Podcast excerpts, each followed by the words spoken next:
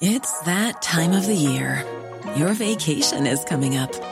You can already hear the beach waves, feel the warm breeze, relax, and think about work. You really, really want it all to work out while you're away. Monday.com gives you and the team that peace of mind. When all work is on one platform and everyone's in sync, things just flow wherever you are. Tap the banner to go to Monday.com.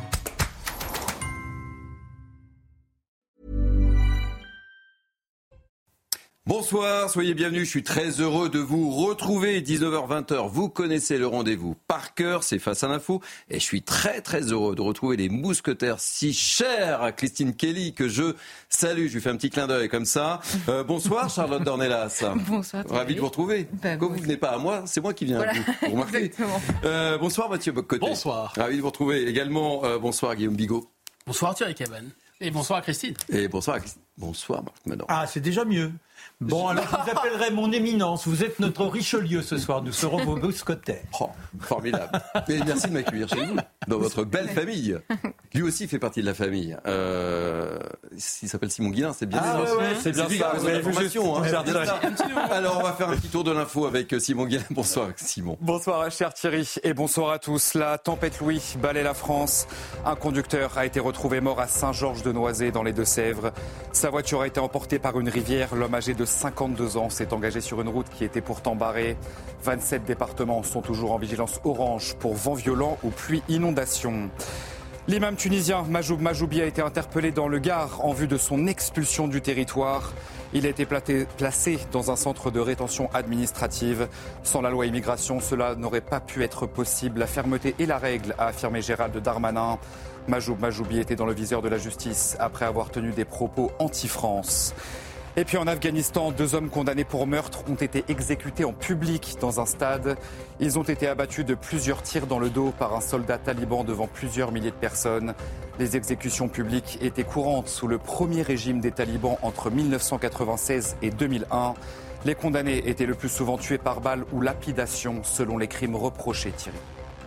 Merci beaucoup. Bonsoir. Merci de nous accueillir. Vous voulez connaître le, sommaire de Face à l'info Voici le sommaire. Ce soir, on va vous parler de la présidente de la Commission européenne avec Mathieu Boccoté. Ursula von der Leyen s'est exprimée hier. Elle a dit qu'elle excluait de travailler avec des partis amis du président Poutine et de Moscou au sein du Parlement. Il est important pour moi de travailler avec des groupes pro-européens, pro-OTAN, pro-ukrainiens qui soutiennent clairement nos valeurs démocratiques. C'est ce qu'elle dit à moins de six mois des élections européennes. Comment, oui, comment percevoir cette déclaration? Comment l'analyser? Mathieu nous dira tout, comme d'habitude. Avec Guillaume Bigot, nous parlerons du conflit entre la Russie et l'Ukraine ce samedi 24 février. Triste anniversaire, oui, triste anniversaire. Et il est important surtout de ne pas l'oublier. Nous serons à deux ans très précisément de l'invasion de l'Ukraine par les troupes de Vladimir Poutine. Quel bilan, oui, quel bilan pouvons-nous dresser de ce conflit en quatre leçons Quatre leçons, Guillaume nous dressera ce bilan avec son analyse toujours, toujours aussi fine. Et puis avec Marc Menant, nous allons parler cinéma ce soir. La 49e cérémonie des Césars se déroulera demain soir à l'Olympia. Soirée d'ailleurs à vivre sur Canal+. Avec Marc, nous allons évoquer celle qui était la doyenne du 7e art français. Micheline Prel, celle qui a illuminé les écrans dès la fin des années 30, s'est éteinte hier à l'âge de 101 ans. On écoutera avec attention Marc. D'ailleurs, d'ailleurs, on écoute toujours avec attention Marc Menant.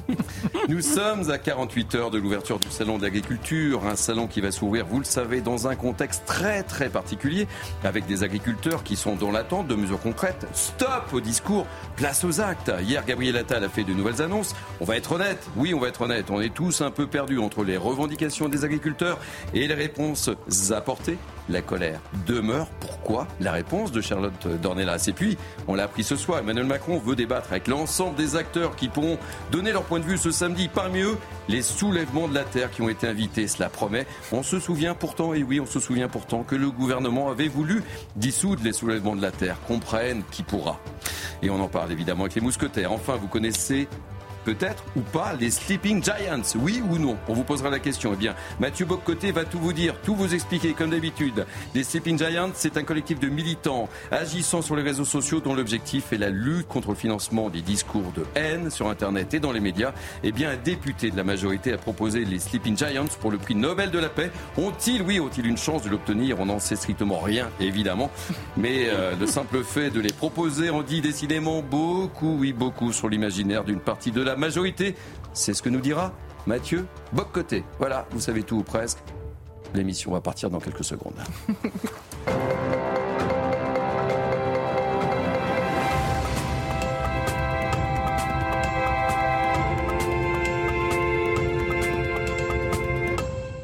Vous savez quoi, les mousquetaires? Je suis très heureux de vous rejoindre. Eh ben, nous nous de vous accueillir. Très heureux. On fait un petit clin d'œil à Christine qui nous regarde. Ah, bien évidemment. un petit mot pour Christine. Ouais, C'est pour ça que vous êtes rougissant. C'est pas parce que vous êtes avec, non, avec nous, mais c'est parce qu'elle nous regarde. Je sais qu'elle nous regarde. Voilà. Charlotte, un petit mot pour Christine? Ben, on l'embrasse bien fort. On l'embrasse, Mathieu? Évidemment. Christine, revenez. Mais restez ce soir. Je peux partir maintenant, mais je vais rester jusqu'à jusqu'à 20h. Plus intimidant de savoir qu'elle nous regarde de l'autre côté. Bon, presque. ok, on l'embrasse très fort, évidemment. Allez, on commence avec vous, euh, Mathieu. Ce soir, vous allez nous parler de la présidente, je le disais, de la Commission européenne, Ursula von der Leyen. Elle s'est exprimée hier et elle a clairement dit qu'elle excluait de travailler avec des partis euh, amis du président Poutine et de Moscou au sein du Parlement. Et à moins de six mois des élections européennes, que faut-il retirer de cette déclaration, mon cher Mathieu? D'abord, le traitement médiatique de cette déclaration est intéressant. Parce que euh, va- les médias disent, la, la formule qui sort un peu partout, c'est Mme von der Leyen refuse de travailler avec les, les partis amis du président Poutine. Mais, par ailleurs, de Vladimir Poutine. Mais par ailleurs, il y a toute une série d'autres personnes avec qui elle veut travailler ou ne pas travailler. Elle fixe les critères euh, de la coopération possible avec elle. Donc, il y a ceux qui sont contre l'état de droit, c'est impossible. Il est important pour moi de travailler, dit-elle, avec les groupes pro-européens, pro-OTAN, pro-ukrainiens, qui soutiennent clairement nos valeurs démocratiques. J'espère qu'on comprend que là, on vient d'élargir significativement la catégorie des proscrits et des indésirables. On n'est pas simplement avec ceux qui seraient des partis alliés clairement du régime de Vladimir Poutine, mais on se rend compte que beaucoup de gens, s'ils se contentent de ne pas penser comme Mme von der Leyen, s'ils sont dans l'hétérodoxie, seront accusés de, de complicité poutinienne. Première question toute simple, j'aimerais savoir qu'est-ce qu'on entend par les partis amis de Vladimir Poutine. Est-ce qu'on parle de partis qui sont clairement alignés sur la Russie et qui globalement prennent, adoptent la position russe sur le, euh, le conflit en Ukraine? Est-ce qu'on parle de ces gens-là? Est-ce qu'on parle aussi de ceux qui ont un point de vue réservé sur ce conflit en disant nous devons éviter de, de trop clairement prendre parti. Nous sommes sympathiques à l'Ukraine, mais nous voulons éviter, par exemple, une montée aux extrêmes euh, qui viendrait avec une livraison d'armes trop intensive, avec un engagement euh, soutien qui ferait de nous des co-belligérants. Si on s'oppose à une position qui nous conduit à la co-belligé- co-belligérance pratique, est-ce qu'on est des amis de Poutine? Si on s'oppose aux sanctions contre la Russie, comme c'est le cas de bien des Français, ce que j'en sais, est-ce que ceux qui s'opposent aux sanctions contre la Russie, pour des raisons qui disent que l'économie européenne souffre de ces sanctions, est-ce qu'eux aussi doivent être considérés comme les amis de Poutine? Est-ce que ceux qui considèrent que les Américains profitent de cette guerre pour renforcer la place de l'OTAN en Europe et la subordination des nations européennes dans le cadre de l'OTAN. Je dis pas que c'est vrai, je dis pas que c'est faux, je dis que c'est une analyse qui circule. Est-ce qu'eux aussi, ceux qui cri- critiquent finalement l'inféodation des pays européens aux États-Unis, est-ce qu'ils sont eux aussi des amis de Vladimir Poutine? Donc on le voit, le concept d'ami de Poutine est un concept qui n'est pas très clair et qui laisse croire en fait que tous ceux qui sont en désaccord avec la lecture du conflit Ukraine-Russie est tel que porté par la Commission européenne, tel que porté aussi par une partie de ce qu'on appelle l'extrême centre aujourd'hui, eh bien, ils seraient des amis de Poutine. Je pense qu'il fallait d'abord rappeler cela. Ensuite, il y a d'autres catégories de gens avec madame, les- lesquelles Mme von der Leyen ne veut pas travailler. Par exemple, elle nous dit ceux qui sont contre l'état de droit. C'est une catégorie assez large, hein, parce que ce qu'on voit ici, on en parle souvent sur ce plateau. L'état de droit aujourd'hui, ça correspond pratiquement L'état de droit, le vrai, c'est la défense des libertés publiques. Ça, on est tous d'accord. Mais l'état de droit, tel que pratiqué par l'Union européenne, c'est dans les faits, c'est le gouvernement des juges. Dans les faits, c'est le primat de la Commission sur les gouvernements nationaux. Dans les faits, c'est le primat du droit européen sur le droit national. Et on a vu ces dernières semaines en France que l'état de droit peut servir de prétexte pour, pour, euh, pratiquer un nouvel arbitraire, comme on l'a vu avec cette chaîne, c'est-à-dire qu'on interprète le droit, on crée le droit, on crée un alter droit pour être capable de frapper quelquefois ce qu'on voit comme des opposants politiques ou médiatiques. Donc, ayons ça à l'esprit. Qu'est-ce que Mme von der Leyen entend par l'état de droit?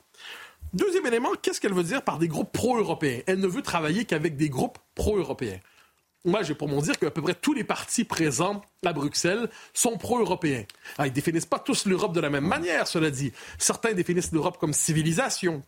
Ce sont généralement les conservateurs, ceux qu'on dit qu'on traite de nationalistes, euh, quelquefois justement, ou, justement qu'elle porte le terme à plusieurs significations. Hein. Euh, les libéraux, les socialistes, euh, la gauche radicale, tout le monde se veut pro-européen d'une manière ou de l'autre. Donc, est-ce qu'on comprend par là que pour Mme von der Leyen, être pour l'Europe, ça veut dire être tout à la fois pour le pouvoir de la Commission, pour l'amplification du pouvoir de la Commission, pour le règne de la CEDH, pour la diminution toujours plus grande du pouvoir des États nationaux, est-ce que ça veut dire être favorable, par exemple, à la proposition qui était, qui était votée au Parlement européen, qui demande de faire passer l'histoire européenne et post-nationale avant l'histoire nationale?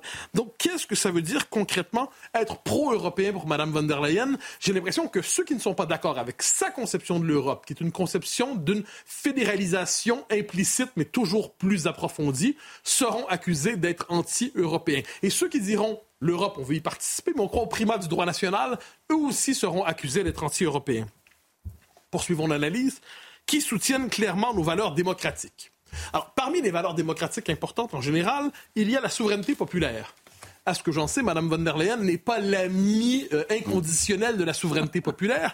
Elle a même tendance à s'en méfier. Quand le peuple vote mal, c'est-à-dire ne vote pas comme le voudrait Mme von der Leyen, elle appelle ça, j'y reviendrai dans un instant, tourner mal. Hein, si, si, ça tourne mal, on a toujours les moyens de casser cette insurrection démocratique qui, dans le concept du tourner mal, veut dire les gens ne votent pas exactement comme on leur a dit de voter. Dans les valeurs démocratiques, est-ce qu'il y a la souveraineté nationale?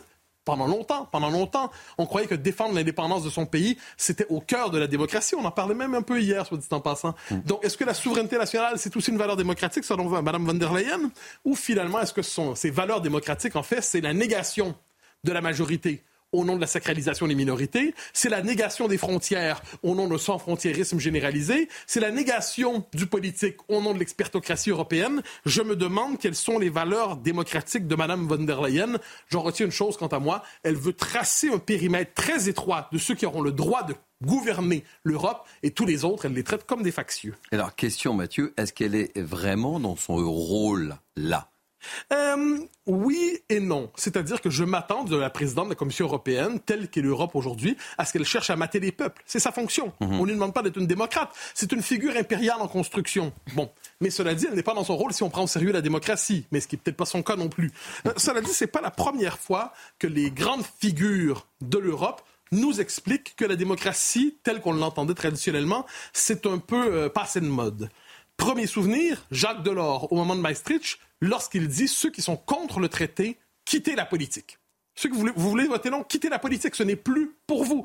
Vous n'êtes plus à la hauteur. Donc, autrement dit, il y avait un sens de l'histoire qui était fixé par Jacques Delors, et ensuite, tous devaient le suivre ou quitter la vie politique. Je ne suis pas surpris d'ailleurs qu'il est mort tout récemment, paix à son âme, il n'en demeure pas moins que je, suis, je ne suis pas surpris de voir qu'un homme qui pense ainsi a été célébré par la classe politique actuelle. Jean-Claude Juncker, 2015 lorsqu'il nous dit il n'y a pas de démocratie à l'extérieur des traités européens. Donc on voit, les traités sont fixés et la démocratie se déploie à l'intérieur des traités ainsi fixés. L'espace se réfracte. Lui aussi a sa conception très limitée de la démocratie.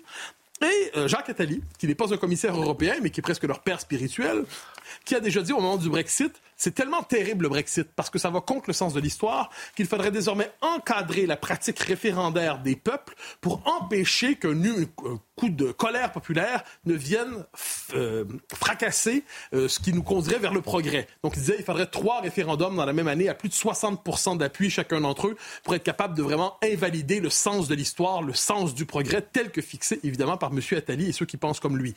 Euh, et dans ces moments-là, je dis toujours la même chose. J'aimerais être sur le comité qui fixe le sens de l'histoire et du progrès. Si je n'y suis pas, je lui reconnais peu d'autorité. Ensuite, on voit bien finalement à travers cela quel est le sens de la démocratie dans l'Union européenne. Toujours plus d'Union européenne, toujours moins de nations, toujours plus de commissions, toujours moins de souveraineté parlementaire et au terme de cela, il ne faut pas l'oublier, toujours plus d'immigration, car pour l'Union européenne, les vieux peuples d'Europe seront d'autant moins pesants qu'une grande mutation démographique permettra de les mettre en minorité chez eux. Alors, autrement dit, Ursula von der Leyen a voulu rappeler au, au, peuple, Mathieu, que leur souveraineté est limitée, qu'ils ne sont pas vraiment libres d'appuyer n'importe quel parti, c'est le moins qu'on puisse dire. Souveraineté limitée, c'est un concept important parce que c'est un concept brejnevien. euh, mais oui, Brejnev est un penseur d'actualité pour comprendre l'Europe. Pour vrai, très sérieusement, j'ai lu récemment une biographie de Brejnev et j'ai relu des textes de Brejnev pour comprendre la psychologie des dirigeants européens. Et c'était une lecture instructive. Je le dis comme ça. Hmm. Que nous disait Brejnev au temps de l'Union soviétique défunte et aujourd'hui renaissante sous d'autres traits?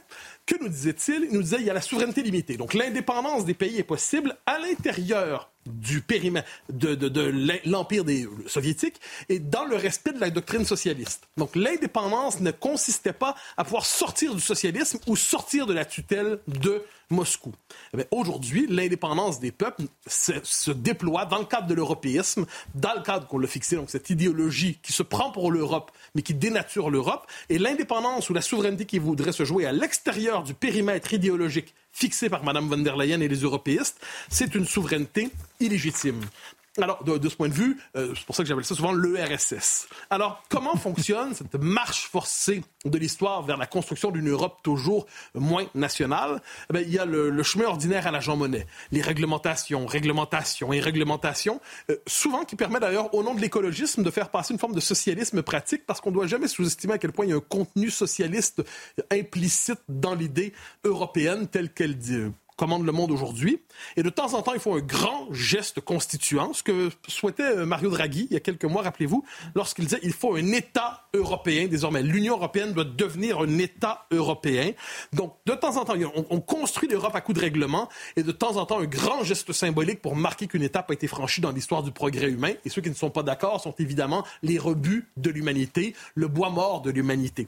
Alors, ayant tout cela à l'esprit, je pense que Mme von der Leyen, dans sa déclaration d'hier, nous explique qu'il n'y a qu'une seule Europe légitime, c'est la mienne, et vous tous, vous êtes effectivement des déchets de l'histoire, ou à tout le moins, vous êtes le bois mort de l'humanité. Mathieu Boccoté avec son franc-parler légendaire, évidemment. Pourtant, j'étais modéré. ah oui On va parler maintenant avec vous, euh, Guillaume Bigot. Je me tourne vers vous d'un triste anniversaire. Anniversaire, évidemment, dont on se passerait bien. Ce samedi 24 février, euh, nous serons à deux ans de l'invasion de l'Ukraine par les troupes de Vladimir Poutine. Il ne faut mhm. pas l'oublier. Quel bilan peut-on dresser de ces deux années, Guillaume? Euh, Un bilan en, quatre leçons hein, ce soir. Oui, quatre ou peut-être même que trois. disons que comme il y a deux ans de guerre, on peut prendre un peu de, recul. D'abord, la première leçon la plus évidente, c'est que c'est le retour de la guerre. Alors on nous explique, c'est le retour de la guerre en Europe. Ben non, on a oublié la guerre dans l'ex-Yougoslavie, c'est pas la guerre en Europe. C'est peut-être la guerre, j'allais dire avec un grand G. Il y a une phrase de Platon qui a l'air assez énigmatique, qui dit la chose suivante. Celui qui a vu la guerre en face, celui-là est mort. Qu'est-ce que c'est que cette phrase? Ben, En fait, ce que veut dire Platon, c'est que la guerre, c'est toujours celle qu'on peut perdre. La guerre, c'est celle où on peut mourir. Et la manière dont on avait de comprendre la guerre, c'était des opérations extérieures, où il y avait une asymétrie de puissance. Donc ce n'était pas la guerre, la fameuse guerre de haute intensité, où on peut mourir, où on peut perdre, en définitive. Et c'est ce retour de cette guerre-là, à 4 heures de Paris, à 2 heures de Berlin, où un million et demi de jeunes hommes sont morts. C'est des femmes aussi ont combattu dans les, dans les rangs ukrainiens. Un million et demi de morts. Donc ça, c'est vraiment le retour de la vraie guerre avec un grand G. Autre leçon, je pense que l'art de la guerre, quand on réfléchit à cette question, les grands, grands penseurs de la guerre comme Clausewitz l'ont bien expliqué, l'art de la guerre, l'art stratégique, c'est l'art de la surprise. C'est-à-dire c'est l'art, un grand général qui gagne une grande bataille, c'est qu'il fait ce que l'ennemi pense qu'il était incapable de faire. Eh bien là, la surprise de cette guerre en Ukraine, c'est qu'il n'y a plus de surprise possible. C'est-à-dire que, à la fois parce que le terrain est plat, mais aussi parce qu'il y a une visibilité totale grâce aux satellites, grâce aux drones, et parce que tous les combattants ont ça. Mhm. Et parce qu'il y a ce qu'on appelle cette révolution de l'osine, c'est-à-dire de l'intelligence ouverte, numérique. Tout, tout est visible numériquement en permanence. Donc il n'y a plus d'effet de surprise possible. Et donc ça devient un duel d'artillerie, et il y a un côté un peu 14-18 où chacun se retranche. Troisième euh, euh, leçon, c'est il y a quelque chose de tactique, c'est que bah là, pour l'instant, on a l'impression que les Ukrainiens reculent et on a même l'impression que euh, les Russes vont l'emporter. Il faut rester très prudent parce que dans ce genre de conflit, jusqu'au dernier moment, regardez 14-18, jusqu'au dernier moment, ça peut craquer d'un côté ou de l'autre sans qu'on sache exactement de quel côté finalement. Mais ce qui est sûr, c'est qu'on a eu un moment cette impression que l'Ukraine pouvait l'emporter parce qu'il y a eu cette contre-offensive efficace en 2022. On s'est dit, tiens, c'est la technologie occidentale, c'est les armes occidentales, ils vont l'emporter. Et puis, la contre-offensive de l'été, enfin, de, de juin 2023 a raté finalement. Là maintenant, les États-Unis semblent se détacher. Ça semble être effectivement un peu la querelle ou la division chez l'ennemi du côté, euh, du côté ukrainien. Et on sent que la Russie peut l'emporter. Il faut être, je répète, extrêmement prudent. Mais avec ce recul, on peut lire les événements autrement. D'abord, on se dit qu'au début, les Russes se sont pas déballonnés, mais enfin, vous vous souvenez, ils étaient dans la banlieue de Kiev, tout à fait au démarrage de la guerre. Et là, on s'est dit, bon, quand même, l'armée russe, c'est, c'est pas ce qu'on imaginait que c'était. Et finalement, l'armée russe s'est reculée. Et on a appris longtemps après qu'il y avait des négociations qui étaient entamées. Et donc l'armée russe s'est reculée volontairement. Moi, je pense que la lecture que je fais, par exemple, de la reprise de la ville de Kherson, c'était plutôt négocié entre la Russie euh, et l'Ukraine. Le recul nous, nous, me laissait penser aussi qu'on a donné finalement trop peu, trop peu d'armes, des armes trop tard et des armes trop vieilles à l'Ukraine, dans quelque chose qui est assez cruel d'ailleurs, c'est de laisser penser aux Ukrainiens qu'ils pouvaient gagner jusqu'au dernier moment. Alors, question en, début de, semaine, deux sages, Hubert Védrine et Jean-Pierre Chevènement, ont publié un texte, euh, cher Guillaume, dans, dans, lequel ils mettent en garde la France et les Européens sur les risques de sécurité que ferait peser une victoire de Vladimir Poutine. Vous en pensez quoi, vous, Guillaume? Alors, Évidemment, c'est beaucoup moins important que les, photos euh, de, Gérald Darmanin et de ses enfants, bien sûr. Il s'avère quand même que les enjeux sont lourds. C'est la guerre ou la paix. Euh, et que ce sont effectivement, vous avez raison, votre expression de sage est, très appropriée. Hubert Védrine, c'est probablement l'un des meilleurs ministres des Affaires étrangères qu'on ait jamais eu. Euh, Jean-Pierre Chevènement, il a été ministre de la Défense, il a occupé d'autres postes, et notamment, il a été le représentant pendant très longtemps, le représentant spécial de la France auprès de Vladimir Poutine. Donc ce sont de grands esprits, mais qui ont surtout beaucoup d'expérience et beaucoup d'informations. Et ils nous délivrent deux messages au début de la semaine. Premier message, si la Russie gagne, c'est dangereux.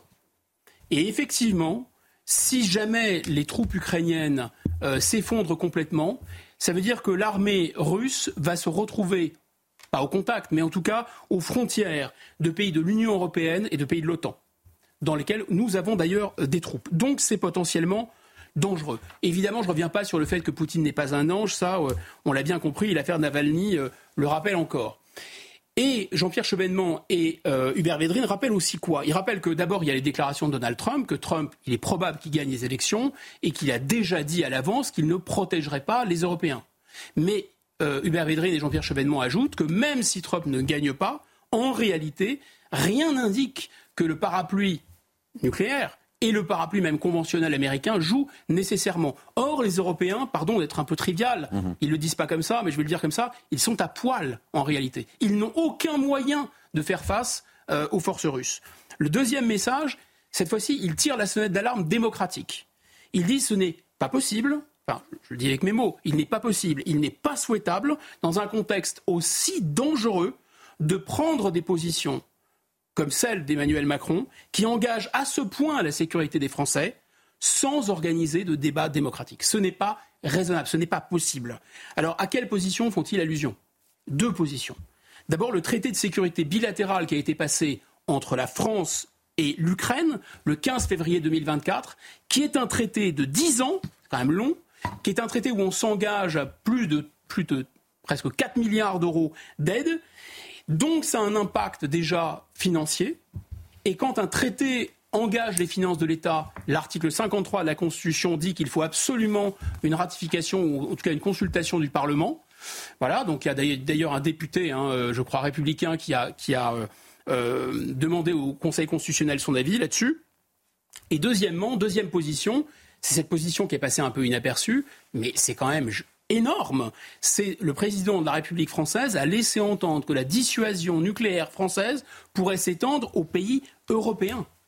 Attendez, là on parle de notre assurance vie, de quelque chose qui est conçu comme bah, c'est quelque chose qui est du type euh, si jamais vous nous attaquez, tout le monde va mourir parce que c'est vraiment une arme, mm. une arme très très très très dissuasive. C'est à ça que ça sert. C'est pas fait pour être utilisé et on ne peut pas jouer avec ça. Donc ça veut dire que si vous vous en prenez à la Lettonie, on va euh, faire donner nos sous-marins nucléaires et on va risquer euh, Paris, Marseille, Lyon et la disparition de la France. En tout cas, je veux juste rappeler une chose ici, de manière assez solennelle, c'est que le général de Gaulle, en 1962, quand l'arme nucléaire a été mise au point, qu'est-ce qu'il a fait? Il a transformé la Constitution, il a révisé la Constitution pour que le président de la République soit élu par les Français directement. Pourquoi? C'était en lien direct avec la dissuasion nucléaire. Parce que pour lui, ce contrat d'assurance vie qu'est la dissuasion nucléaire nécessite de la part du président de la République une légitimité totale. Il faut que le président soit le président de tous les Français. Et donc, si on en vient pourquoi pas D'ailleurs, ça se discute à dire que la dissuasion française doit s'étendre à d'autres pays, voire à tous les pays de l'Union européenne. Mais il faut au minimum consulter les Français. Chevènement et Védrine ont raison. Les mousquetaires, vous savez quoi? On va marquer une pause dans ce face à l'info. Et on se retrouve. On pose les armes alors. Posons les armes. Posons les Même nucléaire. Vous l'acceptez? Bien sûr. Nous posons les armes. On se retrouve dans quelques instants. À tout de suite. Merci de nous accueillir, c'est Face à l'info euh, jusqu'à 20h avec les mousquetaires, Charlotte Dornelas, Mathieu Bock-Côté, Guillaume Bigot et Marc Menant. Euh, nous évoquions avec vous, euh, Guillaume Bigot, avant cette pause publicitaire obligatoire évidemment, ce triste anniversaire le 24 février, c'est-à-dire samedi. on sera donc à deux ans d'invasion de l'Ukraine par les troupes russes. On, est revenu sur le, contexte. Je voudrais qu'on vienne avec vous maintenant sur le rôle de la France maintenant. Que devrait faire la France, mon cher Guillaume? En tout cas, ne pas se précipiter euh, par idéologie. Euh, ça, c'est l'exemple que donne le président de la République. J'ai l'impression, pas dire qu'il considère que cette guerre en Ukraine, il ne faudrait vraiment pas exagérer, que c'est une divine surprise ou que c'est un prétexte, ou etc. Mais il y a quand même un effet de on va utiliser cette guerre et le risque de guerre en Europe pour faire notre Europe. Voilà, c'est-à-dire c'est toujours cette idée euh, on va accélérer l'Europe de la défense, on va créer l'Europe de la défense, etc. Dans un contexte où on a vu que les États-Unis pourraient euh, ne plus nous soutenir. Donc il y, a quelque chose qui est de bon sens là-dedans et en même temps qui est potentiellement dangereux parce que un, personne n'ira mourir par Kiev, pour Kiev, soyons clairs. Deux, Personne n'ira mourir pour le drapeau européen, soyons tout aussi clairs. Et trois, le plus important, c'est que nous n'avons pas les moyens d'une guerre de haute intensité, les Européens, en direct avec les Russes. Ensuite, l'autre chose qui est simple, c'est qu'on ne peut pas étendre notre dissuasion nucléaire telle qu'elle est aujourd'hui. C'est pas que c'est une mauvaise idée, c'est que de toute façon, ça n'est pas fait pour ça. Pour dissuader, par exemple, un Vladimir Poutine d'attaquer la Lettonie, il faut non seulement des moyens conventionnels, je répète que nous n'avons pas, mais il faudrait surtout tenir compte de la nouvelle doctrine nucléaire russe, qui est nous pouvons désormais utiliser, dit Vladimir Poutine, l'arme nucléaire en premier. Mais une arme nucléaire tactique, c'est-à-dire une arme de théâtre, une petite arme. Or, nous n'avons pas ce type de munitions. Ça, ça ne correspond absolument pas à la dissuasion nucléaire française. Notre dissuasion nucléaire n'est pas faite pour ça. Ce sont des sous-marins nucléaires qui lancent des fusées stratégiques qui vont rayer de la carte Moscou ou Saint-Pétersbourg. Donc Poutine sait très bien qu'en allant en, Lettonie avec des tanks, nous n'allons pas risquer Paris, Lyon ou Marseille. Donc ça ne fonctionnera pas. Donc c'est pas fait pour ça. Donc il faut faire attention à l'idéologie et rester dans le réel. Ce sont des sujets suffisamment, à mon avis, suffisamment graves. Moi, ce qui me paraît fou surtout, c'est qu'en fait, on comprend très bien que ces pauvres Ukrainiens, ils n'ont rien demandé à personne. Certains n'ont pas du tout envie d'être raccrochés à la Russie et on les a attaqués un matin. D'accord. Les aider, ça me paraît pas complètement illégitime. Mais qu'est-ce qu'on a fait depuis deux ans? Est-ce qu'on les a aidés? Mhm. Non, on les a pas aidés. Les sanctions, revenons sur cet exemple des sanctions, on termine là-dessus. Mais un enfant de 5 ans aurait compris que si la Russie vit essentiellement de la vente de matières premières énergétiques, si vous prenez des sanctions qui vont avoir inévitablement pour effet de faire flamber les prix de l'énergie, que vous, par ailleurs, vous avez besoin d'énergie, ce ne sont pas des sanctions, ça s'appelle des autosanctions. Vous allez plomber votre économie, mais surtout, vous allez enrichir la Russie et permettre à la Russie d'acheter encore plus d'armes pour tuer encore plus d'Ukrainiens. Deux ans après, qu'avons-nous fait Sinon, aider finalement Vladimir Poutine à se faire plein d'amis dans le monde, à démondialiser l'économie, à dédollariser l'économie, à renforcer son alliance avec la Chine? C'est une politique de gribouille. Pour éviter d'être mouillé, je me jette dans la rivière. c'est intelligent. Et on reviendra sur ce triste anniversaire au cours de nos émissions, évidemment, euh, tout au long du, week-end sur euh, CNews. Allez, sans transition, on va changer de, sujet. Je me tourne vers vous, euh, Marc Menant. on va parler cinéma avec mhm. Marc. On va parler cinéma parce qu'il y a un grand rendez-vous qui sera à vivre d'ailleurs sur l'antenne de, Canal de, demain soir. C'est la 49e cérémonie des Césars Olympia, présidée par Valérie Lemercier. Mais ce soir, vous allez évoquer la, allez, la, doyenne du, de 7e art, Micheline Prel. On l'a appris, elle est décédée hier, elle avait 100 un an et c'est un grand monument du cinéma français. Ce soir, dans Face à l'info, on voulait évoquer Micheline Prel. Il n'y a que vous qui pouvez dire ça, 101 ans. Car elle, elle disait, je n'aime pas dire mon âge, ce serait lui donner de l'importance. Je l'ignore, comme ça, les années n'ont pas d'emprise sur moi. Mais oui, c'est la bonne méthode. Si vous commencez à compter, vous vous apercevrez qu'il y a une petite frétrissure. Elle, elle incarne l'enthousiasme. Elle a décidé dès son plus jeune âge de vivre dans une sorte de libération, d'échapper à toutes les contraintes. Il faut dire aussi qu'elle a de la chance, elle naît dans une famille où on a plutôt les moyens, du côté du Luxembourg, un papa qui vit aisément, une maman qui est peintre et par conséquent a aussi cet esprit libertaire. Reste que quand elle a 10 ans, le papa l'emmène au cinéma. Elle est née en 1922, 10 ans, c'est 1932. Le cinéma, c'est là, c'est l'évasion, mais c'est surtout une sorte de rêve. Et elle, ce sera la révélation. Elle voit le film qui s'appelle Trader Horn. C'est l'histoire d'une femme qui est un peu un Tarzan au féminin, qui vit avec des animaux, en particulier des singes. Et elle dit, mais c'est ça, c'est ça l'existence. Et puis, le cinéma, bien moi aussi je serai artiste. Reste que papa a fait de mauvaises affaires, il est obligé de filocher en exil aux États-Unis, elle reste avec maman, qui la place dans un pensionnat qui aurait été recommandé par Charlotte Dornelas si elle avait été là, à savoir le pensionnat Notre-Dame de Sion, avec les sœurs. Et là, c'est la rigidité. Alors quand vous avez rêvé de vivre en toute légèreté, c'est pas évident. Mais elle est pitre. Elle, son grand bonheur, et ce sera ça toute son existence, quand elle est quelque part, elle veut qu'on la regarde non pas pour sa beauté, mais parce qu'elle a l'humour, parce qu'elle a l'étincelle qui enflamme les cœurs et les âmes. Et un jour, il y a la mère supérieure qui lui dit, dites donc, si vous continuez comme ça, vous allez finir sur les planches. Et elle dit, mais c'est tout à fait ce que je désire, ma mère. Il est vrai que lorsqu'il y a des heures de libre, elle s'est inscrite dans un cours de théâtre où, entre autres, elle a pour complice Serge Reggiani. Ah Et forcément, quand vous allez dans des cours de théâtre, surtout à cette époque, on vous invite à quelques castings, la possibilité de se faire remarquer. La première fois qu'elle apparaîtra sur la pellicule, c'est dans un film qui s'appelle La Fessée. Bah oui, quand on n'est pas sage, forcément, on est prédestiné. Mais en revanche, en revanche, il y a celui qui a révélé Greta Garbo, à savoir Georges Past, qui est en train de monter un film Jeune fille en détresse. Et là, elle est forcément propulsée en ayant dans sa tête l'image de Michel Morgan. Pourquoi? Parce qu'elle a vu Michel Morgan dans Orage, juste quelques semaines avant. Et là, elle voit Michel Morgan en toute petite tenue sur le lit, face à Charles Boyer. Et là, elle dit, c'était tellement torride que j'ai découvert le sens du péché. Mais sa mère, elle, elle est plutôt bien qu'étant ouverte d'esprit, puritaine, ma fille, quand tu te présentes devant ces hommes-là, il faut avoir un beau manteau. Alors elle arrive en noir. Ça dépend à quelle occasion, mais. Ben oui, ben oui. Et alors que les autres jeunes filles ont compris qu'il est bon de se, de se vêtir plutôt avec les, petits bas noirs, etc. Elles sont toutes guigrettes. elle, elle fulmine, elle en veut à sa mère, elle pénètre quand on l'appelle dans le bureau du réalisateur, metteur en scène. Elle pénètre, elle est en colère. Et là, il éclate de rire de voir ce bouillonnement de rougeur. Elle joue, elle gagne le rôle. Ce sont les jeunes filles en détresse. La rebelle, c'est elle, et ça l'incarne merveilleusement. Je n'ai pas le temps de raconter toute son histoire. Il n'en reste pas moins. Il nous reste 24 euh, minutes, je vous dis ça. oui, oui, Charles doit parler, et Mathieu oui, oui, oui, aussi. Euh. Mais, mais au moment de la guerre, elle se retrouve à Cannes parce qu'elle veut pas être sous le sceau des Allemands. Elle refusera de tourner pour la Continentale. Et à Cannes, elle rencontra Gérard Philippe. Oh, simplement, elle l'a elle l'a vu sur scène. Il l'a émerveillée.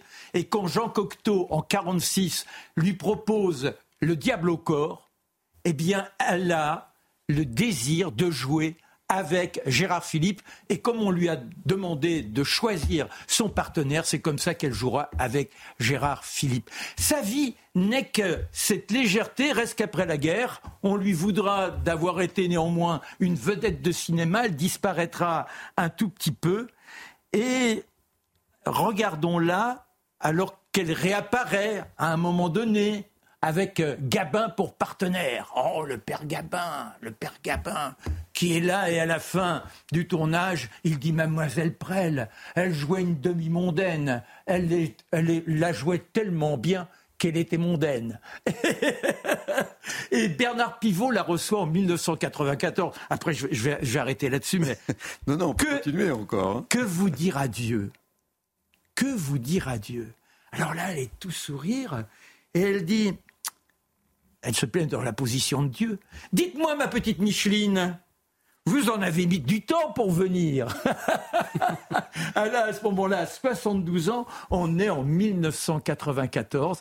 Elle tournera avec sa fille qu'elle a eue avec euh, Bill Marshall et sa fille qui en voulait un peu d'avoir une mère aussi rayonnante, une mère que tout le monde admirait et elle le fera jouer et cela lui permettra d'obtenir en 2004 un César d'honneur. César d'honneur qui est remis. Et ça nous permet d'évoquer la cérémonie des Césars qui naît en 1976, le 3 avril. Qui a créé les Césars? Eh bien, c'est un ancien journaliste, critique, Georges Craven. Et depuis des années, il voulait quelque chose qui soit aussi fort que les, les, Oscars. Eh oui. Mais il faut trouver le nom. Et à ce moment-là, il a pour ami, vous savez, bah oui. César, celui qui compresse les autos. Il lui dit, mais voilà, on va appeler ça les Césars, et fais-moi une œuvre qui sorte de l'ordinaire. La seule chose, c'est que, en réalité, il est très conformiste pour une fois. Et on découvre ce qu'il offre comme petite statue. C'est un personnage, un petit mec, dira Jean Rochefort, qui est le premier à l'emporter, dans une bobine de cinéma. Jean Rochefort, qui est récompensé pourquoi? Eh bien, pour ce film prodigieux sous le régent qui s'appelle le, le, sous le régent, vous savez qu'avec Noiret, avec euh, Marielle, les, Jeux de la fête, enfin, j'ai oublié le, nom. Et ensuite, il y a Adjani qui s'attend à voir le rôle, elle se lève. C'est pas un éléphant, ça trompe énormément? Non, non, non, non. Et à ce moment-là, eh bien, c'est extraordinaire parce qu'on annonce Romy Schneider qui remporte le César. Pourquoi? Eh bien, pour le vieux bah, fusil, de Robert Enrico. Voilà donc cette première cérémonie qui est qui a pour président qui? Jean Gabin, le père mm. Gabin. Et Rochefort vient lui taper sur l'épaule en espérant avoir un compliment. Il lui dit si tu avais été un journaliste, t'aurais pris une mandale. Voilà le compliment. Faites attention les journalistes en ce moment. Faites attention à ce que vous dites. Vraiment, il faut faire attention. Voilà. Merci. Quel compteur. Bah oui, D'habitude, je vis l'émission de l'autre côté. C'est un bonheur de la vivre, vos bah, Vous êtes adorable. Merci Et n'oubliez pas la 49e cérémonie des Césars Olympia, présidée par, euh, je le redis encore une nouvelle fois, que, que la fête, que la fête commence. Que la fête commence. Je la garde. Évidemment. Allez, on enchaîne avec vous, euh, ma chère euh, Charlotte euh, Dornelas. On va parler de nos agriculteurs avec un rendez-vous important qui aura lieu samedi, le fameux salon de l'agriculture qui va ouvrir ses portes dans un contexte un peu particulier, je le disais. Emmanuel Macron, il est attendu de pied ferme. Dans quel contexte? Voilà, dans quel contexte? Les agriculteurs ont besoin d'actes. Il y a eu beaucoup de paroles. Hier, Gabriel Attal a fait de nouvelles annonces. On est un peu perdu, c'est moins qu'on puisse dire, ma chère Charlotte. Et pourquoi le mouvement continue? On le subodore un peu bah Déjà, il y a plusieurs choses. Je pense que c'est une profession qui, là, il y a une colère qui dure depuis longtemps. C'est des gens qui ont une profession extrêmement concrète. Donc, ils voient directement s'il y a des paroles ou s'il y a des paroles suivies d'actes euh, quotidiennement dans leur travail. Déjà, ça n'arrive pas à tout le monde. Et parfois, les promesses, euh, les promesses, on met un peu plus de temps à se rendre compte qu'elles ne sont pas suivies d'effets. La deuxième chose, c'est qu'on a un temps médiatique qui se lasse beaucoup plus vite qu'une profession qui exprime sa colère au bout de décennies euh, de silence, ça c'est sûr. Et puis euh, la, la, troisième chose, c'est que là où vous avez raison, c'est que nous sommes perdus en raison de la technicité, mmh. on va dire à la fois des revendications, des annonces parfois qui sont faites, et surtout des différents degrés euh, de décision dans cette affaire. On a bien vu qu'il y a un degré étatique, on va dire. Le, le, le, président de la République a pris la parole une fois, il l'a prise à Bruxelles, donc il y a le niveau européen évidemment, il y a le niveau du Premier ministre qui a régulièrement pris la parole, celui du ministre de l'Agriculture qui en fait a moins parlé que celui de la transition écologique, comprenne qui pourra, enfin, en fait c'est très compréhensible, mais et, et enfin vous avez le, le, la strate, on va dire préfectorale, qui est celle à, à laquelle s'adressent normalement les agriculteurs et à laquelle ils s'adressent depuis les annonces du gouvernement. Donc nous, évidemment, au milieu de ça, pour une profession qu'on connaît mal, dans un pays qui est quand même très urbain euh, désormais, on est en effet un peu perdu. Les agriculteurs le sont moins que nous par la force des choses, donc ils suivent évidemment euh, beaucoup mieux ça. Et en effet, on a vu le mouvement décroître euh, après notamment la deuxième mmh. salve d'annonces, et là repartir pour une raison aussi absolument évidente, c'est qu'ils ne peuvent pas rater le coche du salon de l'agriculture. Hein. On a un gouvernement qui, qui, qui, table énormément sur la communication, un premier ministre qui parfois n'a pas beaucoup le choix parce qu'il est dans un précaré pour toutes les raisons que j'ai évoquées précédemment, il peut s'exprimer sur certains dossiers et d'autres ne relèvent absolument plus ou pas de sa compétence. Et donc, euh, en, à l'approche du Salon de l'agriculture, évidemment, ils réexpriment euh, leur colère et surtout leurs attentes en réalité euh, ces derniers jours. Alors, Gabriel Attal, vous le disiez, a pris la parole hier. Il a détaillé l'état d'avancement des chantiers que lui-même avait lancés. On a vu la question de la simplification, on va y revenir parce que c'est pas si simple que ça, la simplification. C'est vrai pour les agriculteurs, c'est vrai pour tout le monde. Hein. Bien sûr. La question de la compétitivité la question des revenus. Pareil, la question des revenus a moins été abordée sur la question de comment euh, pérenniser des revenus euh, stables plutôt que sur la question de la trésorerie euh, à court terme, par exemple. Et il s'est attardé aussi sur le calendrier de la future loi d'orientation agricole qu'on devrait connaître d'ici l'été. Donc concrètement, il a parlé en effet des aides d'urgence qui sont en cours ou en cours d'acquisition pour certains agriculteurs, des avances sur trésorerie par le biais, vous savez, de la, baisse de la hausse, non pas du chômage cette fois-ci, mais du GNR, du gazole non routier.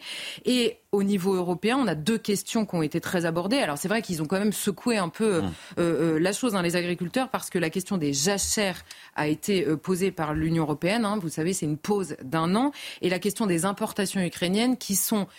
Alors, c'est entre les mains de la Commission, pour faire très simple, entre les mains de la Commission européenne, qui se donne le droit, elle, d'activer potentiellement un frein d'urgence sur la question des importations en fonction des niveaux de 2022 date à laquelle la guerre avait déjà commencé, hein, en fonction des importations de 2022, si jamais ça déstabilise le marché européen.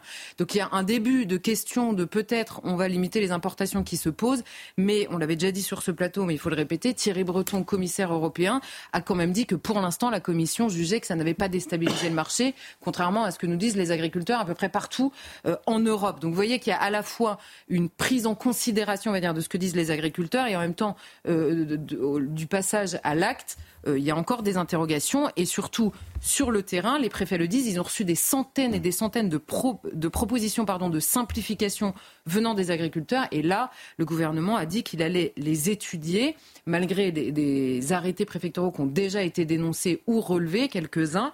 Euh, mais voilà, il y a encore une étude qui est en cours sur les demandes directes des agriculteurs. Donc, le, Gabriel Attal a fait le point.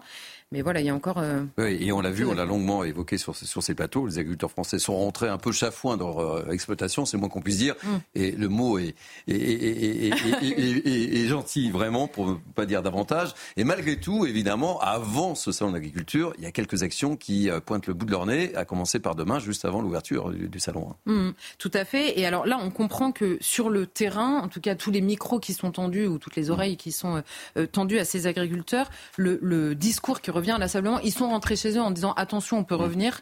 Ce qui est déjà une manière de rentrer chez soi euh, mmh. euh, avec euh, en ayant l'esprit que ça peut ça peut reprendre. Mais surtout, ce qui revient en permanence, c'est que certes l'État a promis a promis des choses qu'on attendait, hein, ce que disent les agriculteurs. Il y a certaines choses qui étaient en effet les bienvenues, mais l'administration ne suit pas. Et revoilà notre sujet préféré, celui de l'impuissance de l'État euh, à appliquer lui-même parfois ce qu'il demande en gros, et on le voit d'ailleurs dans les dernières actions, c'est moins des blocages que euh, des, comment dire, des actions devant les préfectures, devant les directions régionales de l'environnement, de l'aménagement et du logement, devant les supermarchés. Alors là, c'est pour une autre raison, mais ça concerne directement la question de l'importation et la question des prix, évidemment, via cette loi Egalim qu'on ne présente plus euh, depuis quelques temps. Mais on, va prendre un exemple précis, l'exemple du curage des fossés. On a tous découvert qu'il y avait le sujet du curage des fossés. On a appris plein de choses, hein, c'est vrai. Et à ça, on a appris plein de choses. Et donc, les contraintes sur le curage des fossés ont été levées en urgence notamment parmi euh, les, choses annoncées, notamment en raison de ce qui s'était passé dans le Nord, avec ces inondations, parce que les agriculteurs ont accusé justement le fait de ne pas curer les fossés comme on le faisait avant, à, provoquer des inondations. Alors le gouvernement a dit, on lève les contraintes sur le curage des fossés. Et que disent les agriculteurs? Alors d'accord, le gouvernement l'a dit, et sur le terrain, on a des préfets qui ne bougent pas. Pourquoi? Parce qu'énormément de ces zones sont en zone humide et qu'il est impossible d'y toucher parce que la préfecture est devant des injonctions contradictoire. Et là, on comprend un enjeu, parce qu'on parlait des choses qu'on ne comprenait pas trop. On comprend, mais on comprend que entre les mots choisis par Gabriel Attal et ceux qui sont choisis par les agriculteurs qu'on entend, parfois vous avez des petits mots qui changent absolument tout. Et on comprend que le débat de fond, en réalité, c'est un terrain juridique. J'ai pris l'exemple des fossés, vous allez comprendre pourquoi. Gabriel Attal a dit très régulièrement dans ses interventions qu'il voulait placer l'agriculture au rang des intérêts fondamentaux de la nation.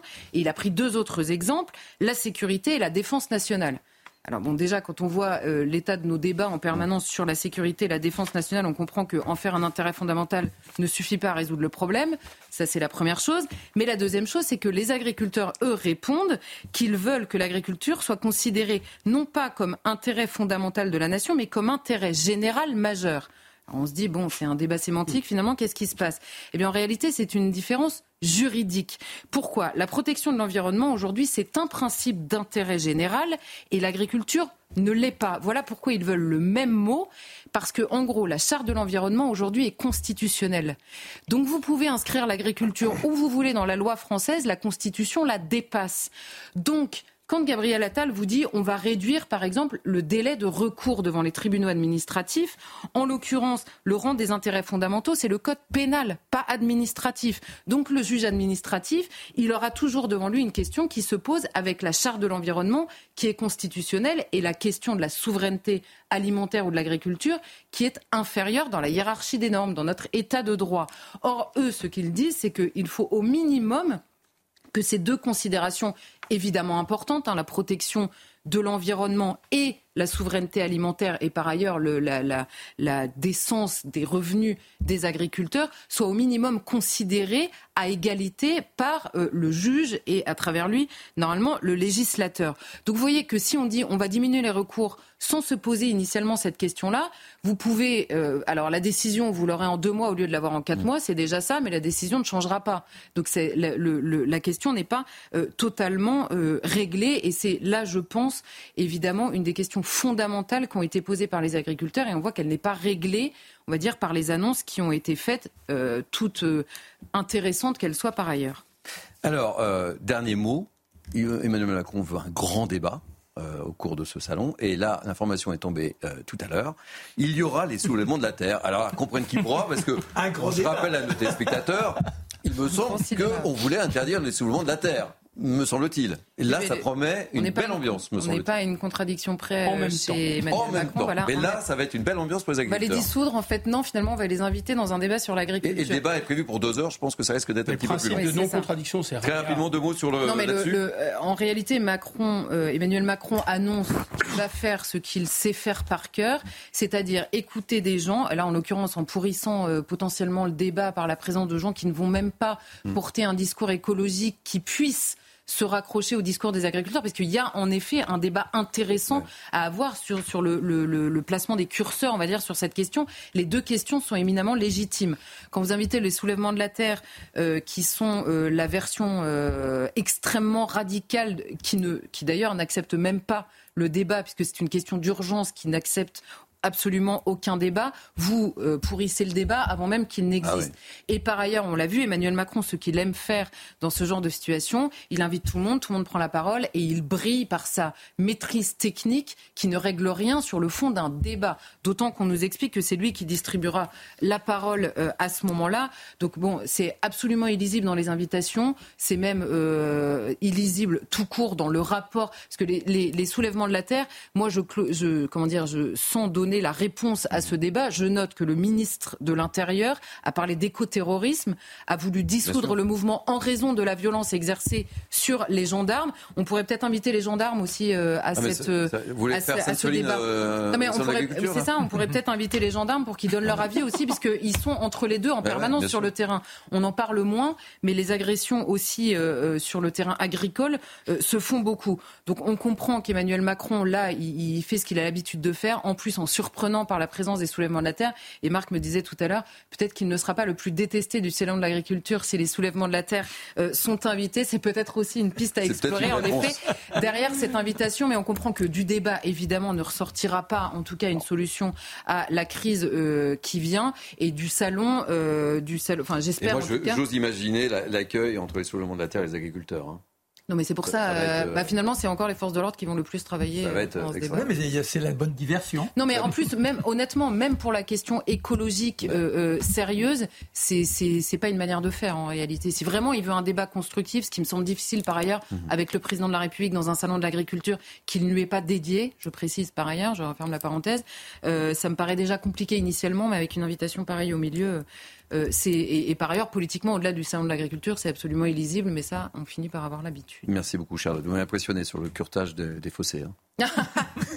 Vraiment, là, ah, j'ai pas dit que je savais le faire hein, je l'ai Respect. faire mais Vraiment respect. Allez, on termine parce que le temps presse. On termine avec vous, mon cher Mathieu. Vous allez nous parler des Sleeping Giants. Je l'ai bien dit Bien sûr. Hein, je l'ai bien dit. Alors, vous allez nous dire ce que c'est déjà pour commencer. Et on a appris il y a quelques jours qu'un député de la majorité a proposé que les Sleeping Giants euh, pour le prix Nobel de la paix. On commence par de la pédagogie pour nos téléspectateurs. Alors, Ça veut les dire Sleeping Giants, créés en 2016, c'est une association, on pourrait dire une milice numérique Hmm. qui, qui patrouille les réseaux sociaux pour dénoncer, en fait, pour identifier certaines marques qui financeraient, euh, indirectement, sans en être conscientes souvent, des publications accusées de tenir des propos haineux. Donc imaginez la publication X, eh bien vous avez euh, le, la compagnie Y qui, sans le savoir, donne, prendre la publicité pour, le, pour la, co- la publication X. Et là, qu'est-ce qui se passe? Eh bien, les Sleeping Giants disent Ah ah, vous, entreprise vertueuse, comment osez-vous financer cette entre... ce, ce- ce titre de presse qui est haineux, qui tient des propos haineux, et ainsi de suite? Et ça fonctionne assez souvent. Donc, 2016 créé, 2017 en France, mais ça vient des États-Unis, évidemment.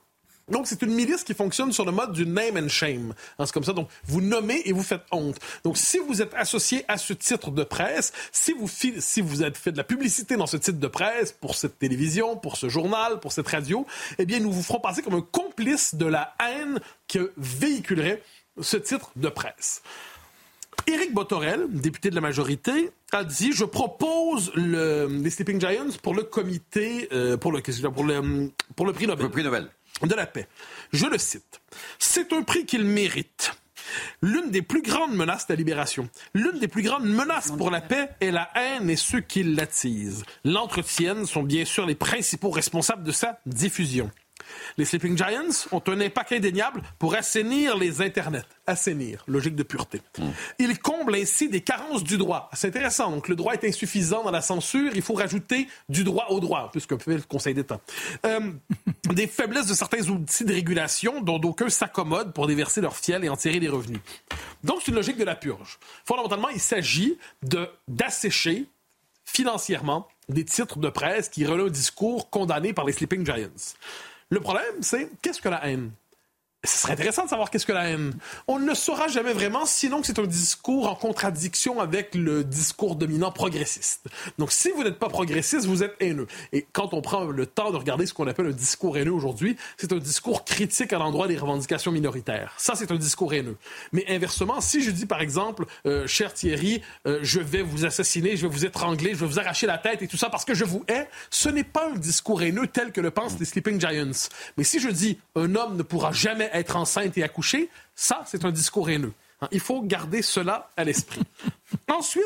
J'ai bien fait de venir présenter face à Je reviendrai. Christine, reviens. Donc, il faut, il faut chasser les infréquentables, c'est l'idée. Alors, comment, comment la presse, comment les grands médias ont accueilli cette nomination des, Sleeping Giants pour le prix Nobel de la paix? France Inter nous dit. Hmm. Les Sleeping Giants scrutent en France les publicités présentes sur les sites Internet publiant des propos haineux. Ils invitent les annonceurs à retirer leurs encarts. Ces activistes veulent réduire un mode de financement de l'extrême droite. Jamais la conception des propos haineux portés par les Sleeping Giants n'est remise en question par France Inter. On considère que la définition des propos haineux de Sleeping Giants va de soi, n'est pas objet de critique possible. Mais les meilleurs, comme d'hab, c'est France Info. Je cite. Fondé aux États-Unis et présent donc en France, c'est amusant comme phrase, le collectif Sleeping Giants interpelle les entreprises pour couper les financements publicitaires des médias conservateurs, racistes, xénophobes et homophobes. je note que pour les Sleeping Giants, euh, pardonnez-moi, pour France Info, conservateurs rentrent dans la même catégorie que racistes, xénophobes et homophobes conservateurs. Donc, vous comprenez, dans leur esprit, vous êtes de droite, vous êtes d'extrême droite, vous êtes fasciste, vous êtes nazi. C'est quand même le fond. Donc, c'est France Info. France Info. Je, je, juste leur citer une dernière fois. Couper les financements publicitaires des médias conservateurs, racistes, xénophobes et homophobes. Celui qui a écrit ce texte, j'espère qu'il sait à quel point c'est un intolérant haineux. Lui est haineux. Cela dit, ce qui est intéressant de ce point de vue, puis je parlais de la question de l'étiquetage, de la définition des termes, ça nous rappelle l'importance d'une sociologie de l'étiquetage politique aujourd'hui. Alors, c'était quoi le grand débat des deux dernières semaines? C'était l'appel au fichage mmh. généralisé des journalistes, des chroniqueurs, des éditorialistes. Et ce qu'on a vu dans cet appel au fichage pour être capable de savoir qui euh, pense quoi et qui doit être rangé dans quelle catégorie, puis on a vu à quel point c'est un système de fichage assez impressionniste.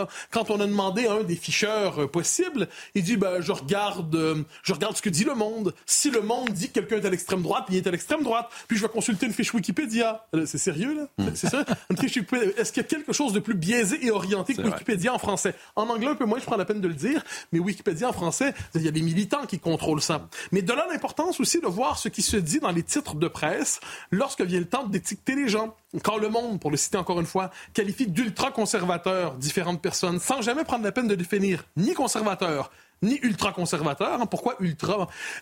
Donc, l'importance absolue de l'étiquetage. Donc, tous ceux qui pensent qu'on on s'intéresse à des problèmes secondaires lorsqu'on s'intéresse aux étiquettes collées, au fichage collé, à la manière de classer les gens dans l'espace public, non, parce que tout ça a un effet très concret quand vient le temps pour les Sleeping Giants d'étiqueter les gens, d'en appeler à leur mort sociale, d'en appeler à leur assèchement financier. Donc, on voit que tout ça se tient. Je note une chose, cela dit, mais ça, ça me fait plaisir. C'est presque la seule raison pour laquelle je leur souhaite le prix Nobel. Euh, c'est que les Sleeping Giants, vous savez, c'est quand même pas des courageux. Hein. Hmm. Euh, ils fonctionnent sur le mode de l'anonymat si jamais ils remportent leur prix, est-ce qu'ils vont au moins avoir le courage de se présenter pour qu'on sache de qui nous parlons? qui sont ces censeurs anonymes qui se cachent derrière la cagoule virtuelle du web? Ça m'intéresserait de les rencontrer, les petits censeurs. C'est un pari, ça.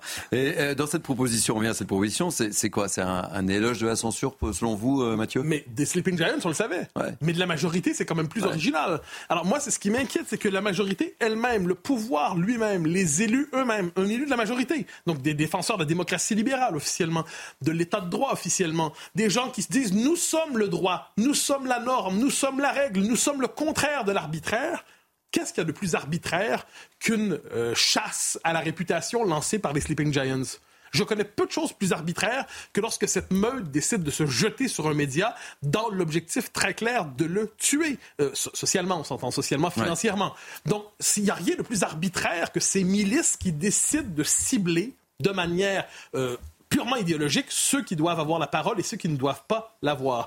Eh bien, on a un député de la majorité qui dit finalement j'endosse cette démarche, ça vient du bloc central et ça nous rappelle à quel point le contrôle de l'information, le contrôle du récit médiatique est la chose la plus importante qui soit aujourd'hui. On a l'impression quelquefois que non, chacun se présente dans l'espace public comme il veut, comme il le souhaite. Non, la volonté depuis une dizaine d'années en fait depuis 2014, 2015, 2016, une partie du régime idéologique dominant a pris peur devant le fait que les peuples ne votaient plus toujours comme on leur disait, que les peuples pouvaient voter pour des interdits, que les peuples pouvaient même sortir de l'Union européenne, je pense au Brexit évidemment, que les peuples pouvaient voter pour des populistes. On, croyait pourtant qu'ils avaient la réputation de cabots, qui sentaient mauvais, un peu puants, égaleux. On savait qu'on n'avait pas le droit de voter pour eux, mais les peuples s'entêtent à peut-être voter pour eux en, certaines circonstances, pour éviter que ça, pour plus jamais ça, c'est le plus jamais ça appliqué aux populistes, on décide dans les circonstances de vouloir contrôler le récit médiatique comme jamais. Et je pense que l'appel à la nobilisation des Sleeping Giants s'inscrit dans cette logique. Merci beaucoup. On reçu avec une grande attention. Hein, Vive évidemment. le corbeau. Vive le corbeau. Allez. On me donner le prix Nobel directement. Oui, à mais c'est la célébration de la délation. Hein, on a quand même dans une société qui a fait du délateur le citoyen exemplaire qui mérite le titre de démocrate exemplaire. La célébration du délateur, pour moi, ça témoigne d'un abaissement de l'âme humaine. Ben oui. Merci les amis, j'étais ravi de partager cette émission avec merci. vous. Merci de m'avoir accepté. Je resalue à nouveau euh, Christine hein, qui nous regarde. Euh, merci pour votre grande fidélité, ça nous fait très plaisir. Euh, merci à Agnès Sedira et à Samuel Vasselin qui m'ont aidé à préparer cette émission. Euh, tout de suite, c'est l'heure des pros 2 avec l'ami Pascal. Et moi, je vous donne rendez-vous demain. Et oui, c'est déjà le week-end, midi news, week-end à partir de midi. Je compte sur vous. Soyez euh, toujours aussi nombreux à nous suivre. Bye bye, belle soirée.